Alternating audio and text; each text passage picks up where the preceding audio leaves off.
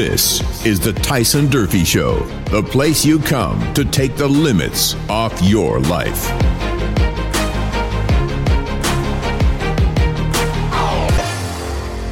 All right, everybody. So I'm here with 2020 National Finals qualifier, one of the one of the guys that I really respect the most in the tie down roping. I've had the joy of watch you come up, and I and I know your path to get to the next level. But you're a guy that has done a lot of things that not many people have done. You face some adversity and you come back from it, and I truly respect you for everything that you have done, not just for the sport, but for yourself to keep yourself going, because that's so much of like my message. So, Yes, first of all, man, I appreciate you taking the time to be here today. Um, Yes, I'm excited about this. Well, thank you for having me. It's truly an honor to be here. You know, you gave me quite a bit of help the past since I was 17 years old. I think Yeah. I met you actually at 12. You came to stay to my house for a week back when you were living in Yeah. Rockdale. Some so Yeah. we've known each other for a while. I'm just glad to finally get to come up on your show right here and talk about it a little bit. Yeah, you know it's cool because um, for those of you guys that don't, you know, maybe know my entire story or Westyn's entire story, I actually moved to a town called Rockdale, Texas, many years ago, and Westyn was only about seven miles away. Yes, sir. And at the time, I when I bought my place there, like I didn't have an arena, I didn't have cap, I didn't even have electricity Right. on my place. Did I had land? That's all I had. I had fences and land. That was Yeah. it. No electricity. And I would go rope at Carl Cox's. Matter of Yeah. fact, I would plug my trailer in at Carl Cox's, and that's Blaine Cox's dad. And then sometimes I would go rope with you. Yes, sir. Now, to pre-frame this, guys, I was a national finals qualifier at the time, one of the best guys in the business, and I didn't even have a place with electricity. I was living in my horse trailer on a generator. Yeah. That's how. And, you And I know, the- remember you the- telling me yeah, you like- living off a generator. I lived off a generator. I was so Yeah. tight. I was like, I can literally live off one gallon of gasoline per day. Was it a champion? It was a Good champion. Yeah. Hey, shout out to Champion. Yes. I'm currently accepting generator sponsorships right now, and so is he. So no, I'm just joking. But Champion is, uh, yeah, it's a good generator. And I remember going to your house the first time and meeting you and be like, son of a gun, you know, I, I heard about you. You know, Yes. and he's 12, Yes, maybe sir. on the cusp of being Yeah. 13 years old. Yeah. And I go to your house and I, I met your dad. I go to your house and I'm like, I watch you rope. I'm like, this kid's the real deal. You are the real deal at 12 and 13. And one thing that stood out to me was how well you flanked at that age because a lot of times the young kids really struggle with their flanking. Talk to me a little bit about at that point in your life, how much were you practicing? What were you doing to get to that point? Oh man, well you know, at twelve and thirteen, I honestly practiced more then than I do Yeah. today, and just strictly because my body can't take it Mm. today. Probably because I practiced maybe a little too, Too much, much. back then before my body was developed. But as far as you know, the flanking and all that goes, I had a great, great fundamentals taught at an early age about flanking. One of the flankness guys you roped against him for a lot of years was, in my opinion, Justin Maass Mhm. and he's one that really you know helped my groundwork i feel like and, Yeah, and that's what groundwork is like to have good groundwork it's fundamentals exactly. it's not speed because fundamentals create speed Let me ask you this: What's more important in the calf roping game? Is it fundamentals or is it speed? Fundamentals all day long Yeah. i would say Yeah. because i know a ton of guys that can go fast and that tie tons of calves in seven you know they can't just quite make it there i feel Yeah. like there there's guys that are way faster than me but i feel like consistency beats Yeah, that's so true. I mean, and and that's the one thing I want to tell to people. You know, if you're if you're young and coming up, you know, I get kids and people like I get hundreds of messages a day. yes sir I mean, from all the social channels, from my texting platform, they're like, uh, you know, I don't have confidence in my flanking or I don't have confidence in my roping. And I'm like, well, tell me about your practice. Like, how much are you practicing? Well, you know, I, I kind of tried it, you know, for a day or two or a week. But to create firm foundation technique, you got to practice and practice and practice and do the same movement over and over and over again. So when I ask them about their confidence, I'm like, well, one way to get that confidence in your flanking is are you working out? right are you practicing that movement every single day or are you doing it like once a week? And I noticed one thing about you, one thing that you've always been confident in is your ability to flank calves.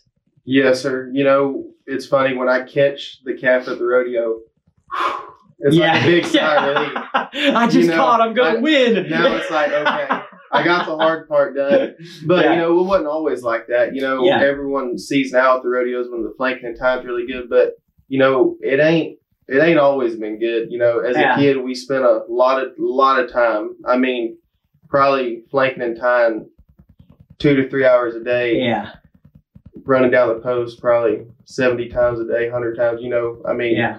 And, and and here's the thing, guys. Westyn's dad was one of his firm supporters so Yes. much coming up. And I remember, you know, for as much as I talked to you, I talked to your dad four times as much about you. yes, You know what I'm saying? Like Yes, he was, you know, when you're 12, 13, 14, like he was your biggest driver and pusher. Oh man, he he studied the game. Yeah. And his dad was actually a bull rider. Yes, right? rode Bull bulls some. Yeah. and manages a Freightliner dealership. Yep. Never roped or anything, Yep. but he's he's a type. If he's going to do something, he's all in. And Yeah. and we were all in, and we were, you know, invested at a early age. And so when he got around, you know, guys like you, guys Yeah. like Fred Moss, Mhm. you know, all them guys, he would try to soak up as Learn. much Yeah. information as he could. We would immediately go back home to the practice pen, and he'd be like, "Hey, I was talking to Tyson about this. Yeah. Know, I was talking."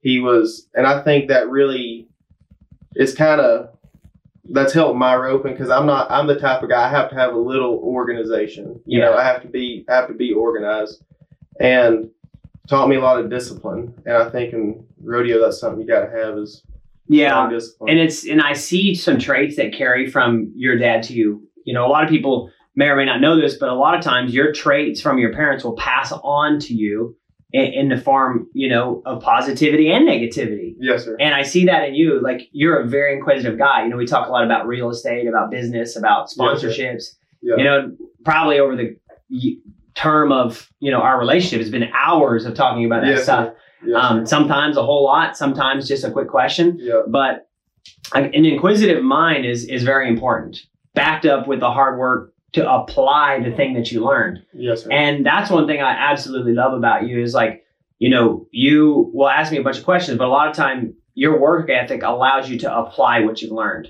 right. and um, so that's just a big shout out to you. Now, fast forward a couple of years, um, you know, you're you're 15, uh, and you are at the San Angelo Roping Fiesta in the big preliminary roping. Um, this is when, of course, I had known you for a few years at that point, but this is when I really started to take notice. Yes, right?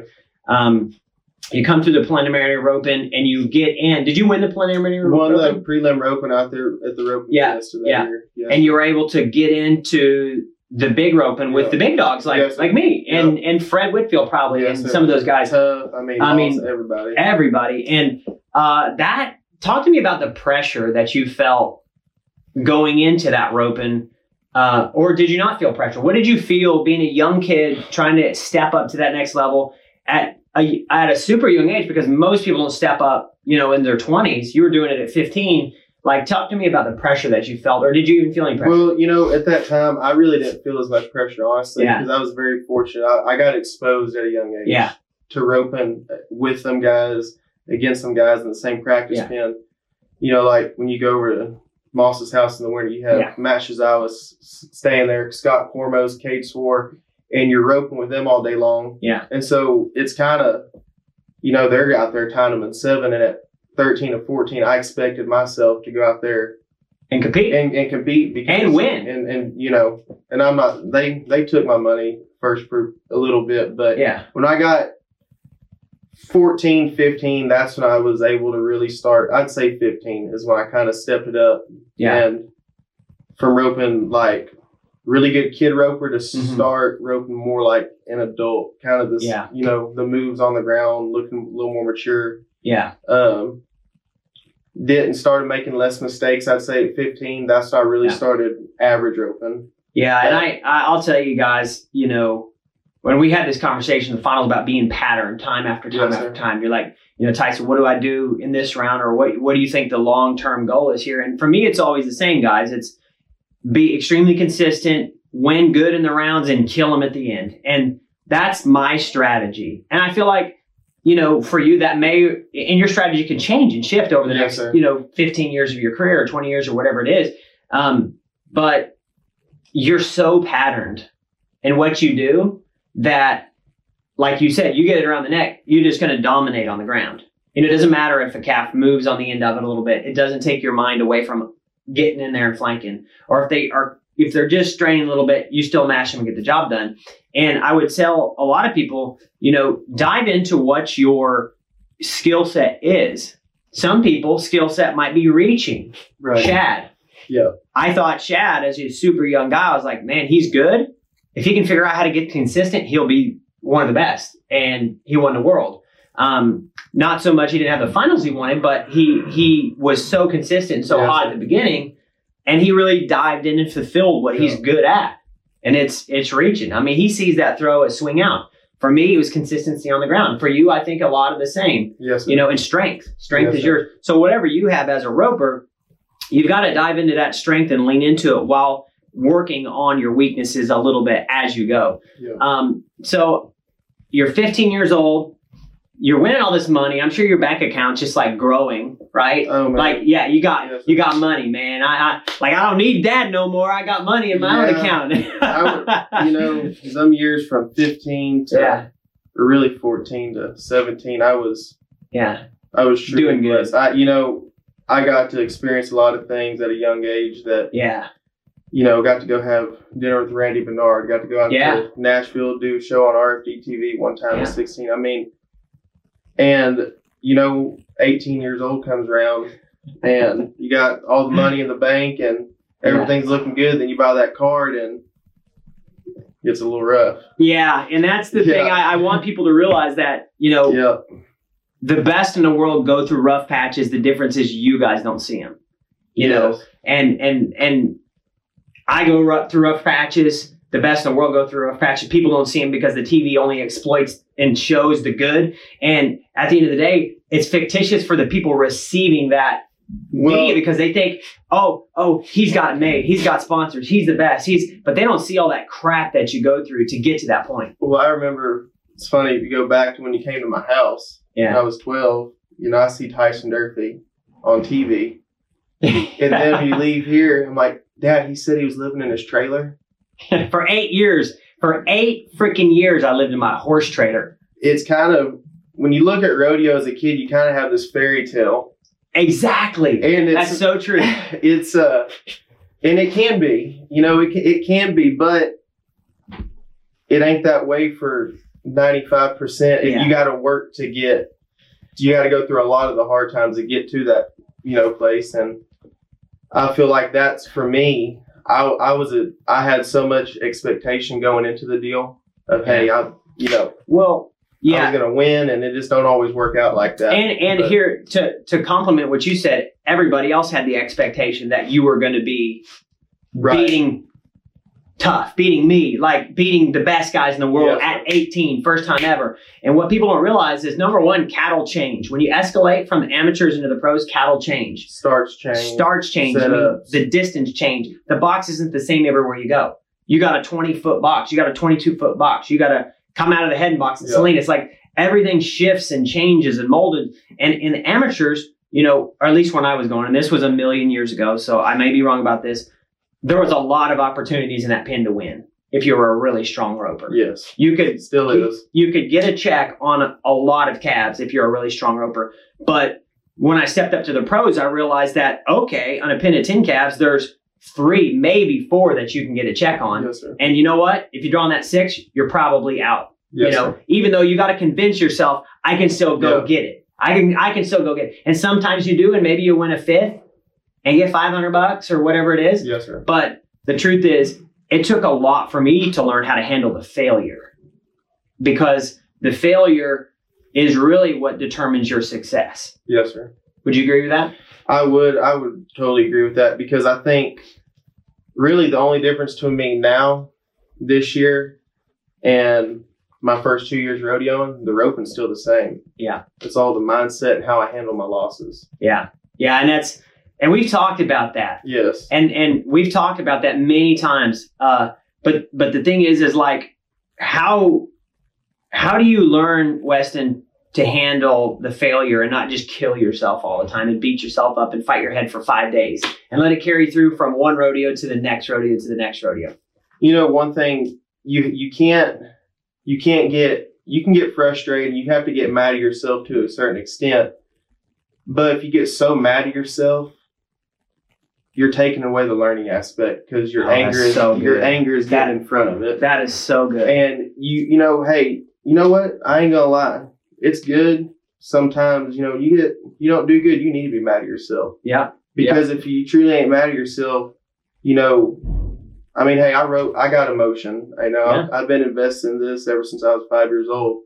And so when it, it doesn't go my way, I'm not saying I just throw a fit for hours, but, you know, I'm frustrated myself. And then after that 10 minutes, I'm like, okay, now what am I going to do so this doesn't happen to me again? Yeah, and you guys, wherever you're watching this, you need to go back and replay the last couple of minutes because that I'm getting goosebumps right now. That is so important in somebody's life. Realize that the anger that you face when you face failure cuts off the learning aspect of what just happened. Yes. You get so angry, you forget to learn from it. The second thing is, and, and I'm probably a little bit at fault this because I'm so optimistic all the time, because I'm a little bit like you, especially when I was younger.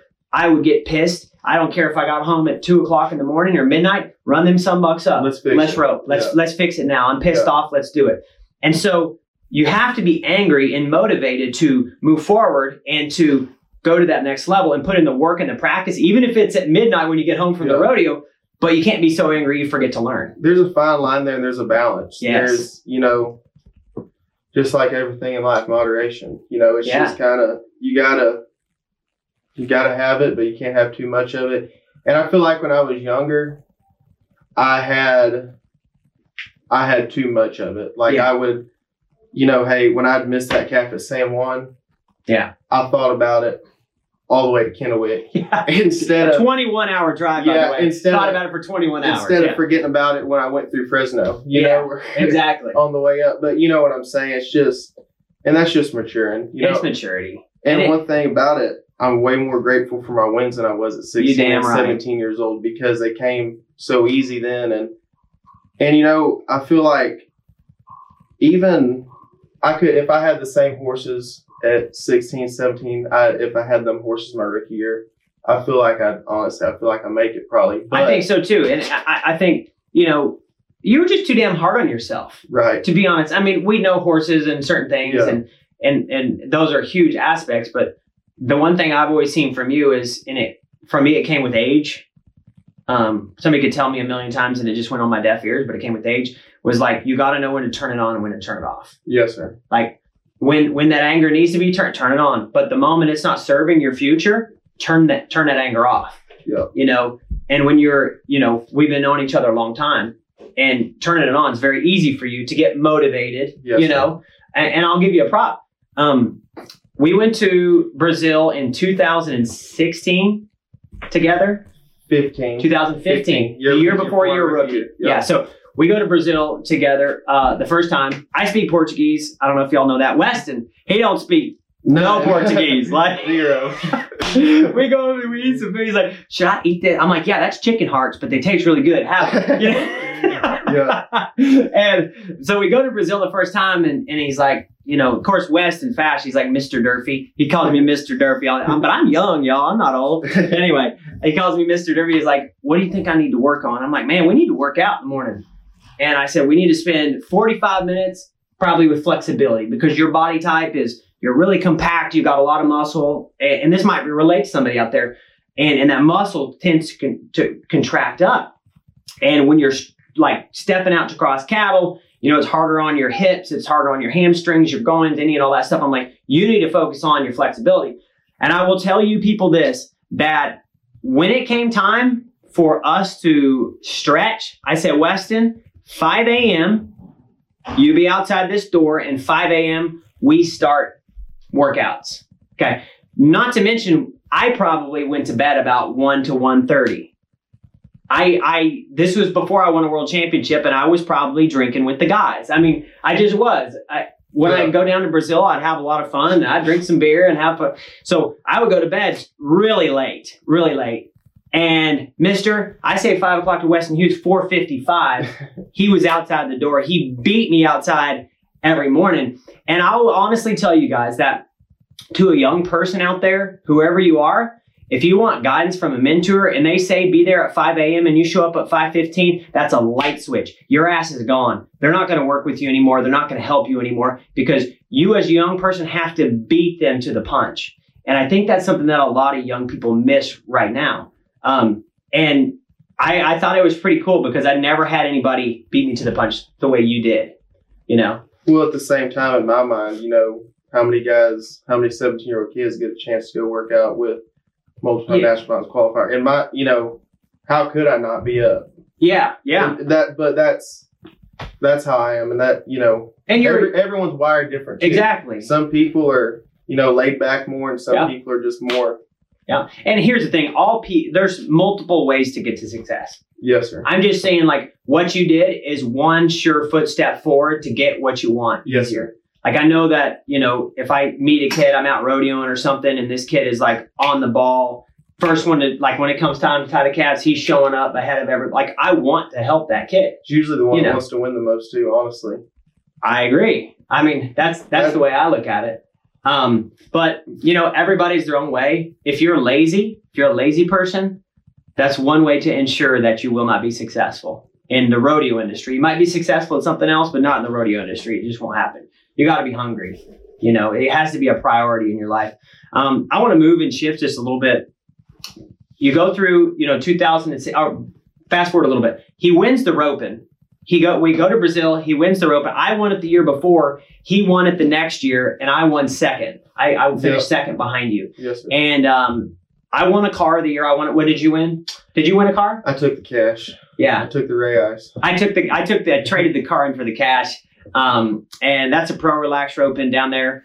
Uh, and it's it's unbelievable roping in Brazil. If any of you guys get a chance to go, it's usually in November. It's unbelievable. Awesome Um, family. Awesome family. Awesome. my very best friends in the world. Um, but when I was talking to the to the to Alexandre and Eduardo, they're like, he's going to make the finals guaranteed the next year, and I thought it too. I'm like, you're going to make the finals the next year, 2016. You make the NFR, you start your run, you know, and that's not the way it worked. You know, no, I can tell you how it worked. I came. I tell you what. When I turned eighteen, I was on to get that permit. I was, Yeah. and it. Hey, didn't go fill at the first rodeo. Went to six of them. I went all the way to Waterloo, Iowa. this Westyn Hughes was fill my- bouncing everywhere to Oh get yeah, his and permit. not. It wasn't even counting for points yet. Not Yeah. even counting towards on my card for. you were trying to get into San Antonio, I think, at the Oh beginning yeah. too. Like, I mean, hey, I I went to them all. I think, but you know that year, man, it was a terrible winter. Yeah. terrible winter. I mean, I had Oz for Fort Worth, Mhm. maybe one other rodeo that winter, and he had bad abscess along both my other horses were Yeah. crippled. Uh, I had three horses. Same. I had two of them that I had when I was 16, 17. Both of them tore their deep flexor tendons, both horses, and Oz had a, a bad abscess and kind of didn't really have the right Yeah. setup for the winter. Going to the summer with like 3,000. And, uh, well, fast forward to September, I'm in the top 15 yeah, and kind of got my horses or Oz. I didn't have the other two yet, but kind of got him back going that summer. And you know, the horse is just kind of old, kind of Yeah. couldn't Just- really take it no more, and just kind of fell Yeah. down in September and, and ended up winning the rookie of the year, but not making the finals wasn't my goal. Even though I won rookie, it's Yeah. huge accomplishment, and you know, looking back at it now, I wish I would have been more grateful for that Yeah. Mm-hmm. at the time because I, it was so overlooked because I didn't make the finals. yeah.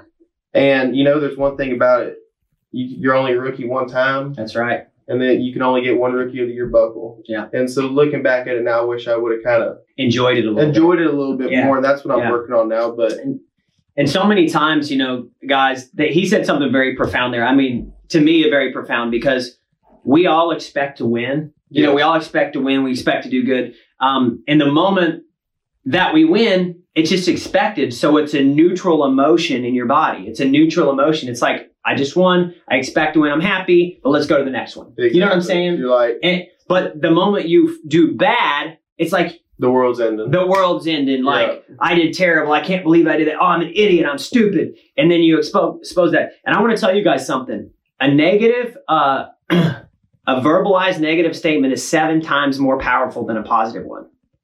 This is a study, seven times more powerful. So if you beat yourself up after a run, you're going to take at least seven positives to equal that negative, right?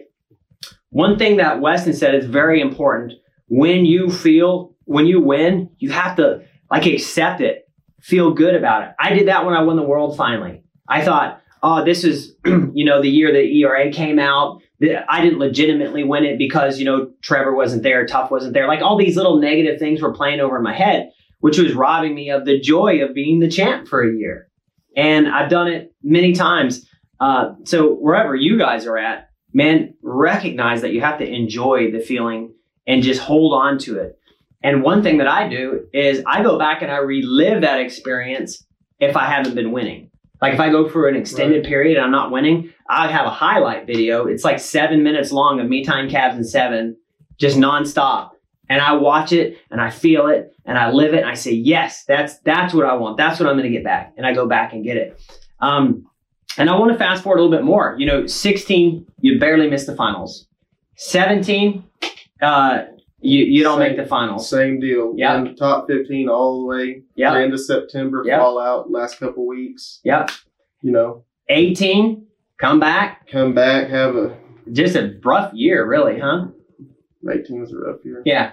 Come back. In yeah. 19, the guy is kicking ass again in the top 15. Now, I want you to realize this. He's been in the top 15 in September within 30 days of the season ending three times to this point. 18, 18 not so much. Eight, well, 18, I was actually sent 12th in the world when I broke my arm. Yeah, yeah. Another deal.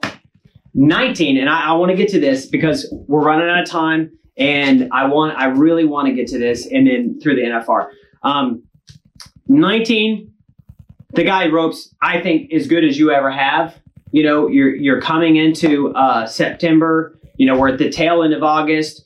Um, he's in the top 15, and I did. I wasn't there. I didn't go. I had the finals made so early that year. I wasn't rodeoing at all in the yes. fall, and I heard that you could barely walk out of the arena in Caldwell, Idaho. Oh man, I tell you what, it was in 20. I after the fourth that that year in 2019, I uh, I was out till the first week of mm-hmm. August, so I missed basically the majority of the month yeah. of July. Yeah. I came back first week of August. I think I was 22nd coming into that week. I go, I ended, I start entering. I mean, rodeos everywhere. This guy is everywhere. He's in New York. He's yeah. in freaking Washington. He's in Florida. And this guy and on planes bouncing around. I mean, you went everywhere, planes, and he still does it. This is this is right. how he rodeos. But planes, trains, and automobiles, man. I mean, that's that's how you get around it. And I had a, a lot of rodeos on my count. Yeah. Because you were hurt so long, hurt you so could go as much as you could. Exactly, yeah. and so you know, I made it, got back up to 11th in a week that week, mm. and uh, back went out at Kennewick. Had a, I remember Marcos Costa carried me like a big old baby, yeah. threw me over his shoulder, yeah. walked me out of the talk, arena. Talk to me about what happened to your back and the struggle that, like, initially. Don't go into the struggle, but what happened to your back to cause that pain? I had um, two ruptured discs, 2 mm-hmm. ruptured herniated discs in my back, and um, they had been, well, they said one had been messed up for five years. Yeah, yeah. And I would tell you guys that for as much as he worked hard, and I know we talk about working hard, it's important that you work hard at when you're young, but you're also smart too. Yes. Like I wasn't taught to be smart. Like if you, you know, uh, broke your collarbone, which I did, the guys were like, and my dad and the crew, like the ranch, because it was all guys, is like, get your ass up. We're gonna, you're you're a wussy if you uh, uh, don't get back up on the horse. Right. And so that's just the way it was for me. And you're a lot the same way. Like toughen up. Let's go. You know, let's get with it. And I remember looking back to that that day. Was it Caldwell or Kennewick where you hurt your back? it, it, was, it was it was it? it was hurt at Caldwell. I couldn't hardly walk at Caldwell, yeah. but I I kept going. Yeah, and I remember saying that I hearing them say like Westyn's out, he's done for the season. I'm like, oh my gosh, like this kid, you know, has fought for everything he had. He was so good, and then now he struggled in 16 set. Like and struggle, guys. He still won some big rodeos. You still won, but you know our goal is to make the finals. The goal is to make the finals. Like that's yes. a that's a like a minimum goal. Like your goal should be to win the world. Yes. You know, um, and I'm like, man, here it comes again. His you know his back's out, and then in my mind, I'm like, why doesn't he just toughen up? Like if anybody can toughen up, Westyn can do it. And I didn't realize how bad the back trouble was until I face my own this year. And there gets to a point where your legs just don't work, guys. They Yeah. don't work. No, it. Uh, I couldn't.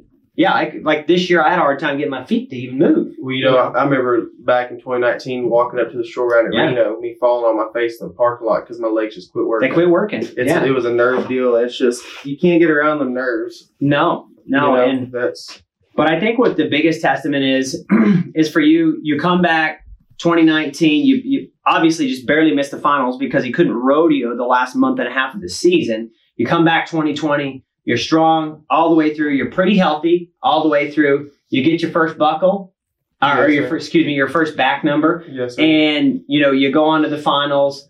Have really a much better finals than I did. My first NFR, I think I placed in two rounds or three rounds. My first NFR, and if if you know a couple like a bad catch and stuff, you know, few little things change a little bit, you win a whole bunch of money at the finals. But talk to me about like your first NFR, you know, handling the pressure and, and all that. Like, what was the experience like? Well, you know, going into the first NFR, I would say my my get what my game plan was was to be about that far off the barrier and just go tie them all down in eight two. Yeah, And if they paid me, they paid me. I was roping, you know, mm-hmm. for the average. And so going into it, I never I never really looked at like winning the world or trying to win the world or anything like that. I was just trying to go out there and make my best runs. And I really think that allowed me to enjoy the finals more because I was Mhm. roping in my comfort zone, if that Yeah. makes sense. Yeah, And it just, you know, placed six out of ten rounds, you Yeah, know, and it's great. it went better than I'm not gonna say better than I planned because obviously I planned for it to Sure. better, but and I'm not gonna say And you still, how much you win? eighty five thousand. Eighty-five thousand. That's a pretty good ten days work. yes, sir. and you know, and I'm not gonna say that I'm satisfied with what I won either because I want to obviously win more, but I'm happy.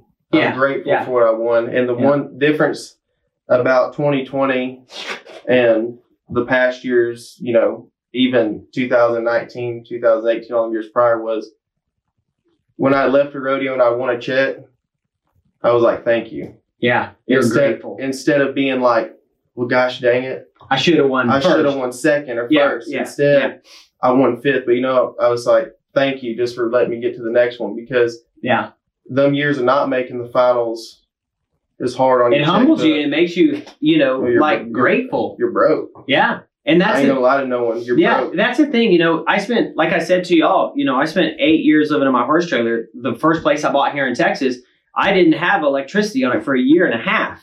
Now, sometimes I'll plug in at my friend's house, but sometimes, a lot of the time, like I would just live off a little champion generator. I put one gallon of gas in it every day because it didn't have any money. I didn't have any money. And there weren't sponsors. Like Yeah. you know, 08, 09, there weren't the the sponsors that there are out there that are accustomed to sponsoring athletes. sir. and I think that, you know, I, I want to first of all, anybody that's out there that is interested in, you know, being involved with the rodeo athlete, like he has my 100% endorsement. You know, anybody who's listening to this at any point, if you want to get behind a young man that is humble, kind, uh, works his tail off, believes in himself, and is really the epitome of what I think a young man should be, is this guy right here. I would 100% tell you guys to go get in contact with him via social media or wherever. And if you're a company that can afford it, this guy is a perfect athlete for you to sponsor.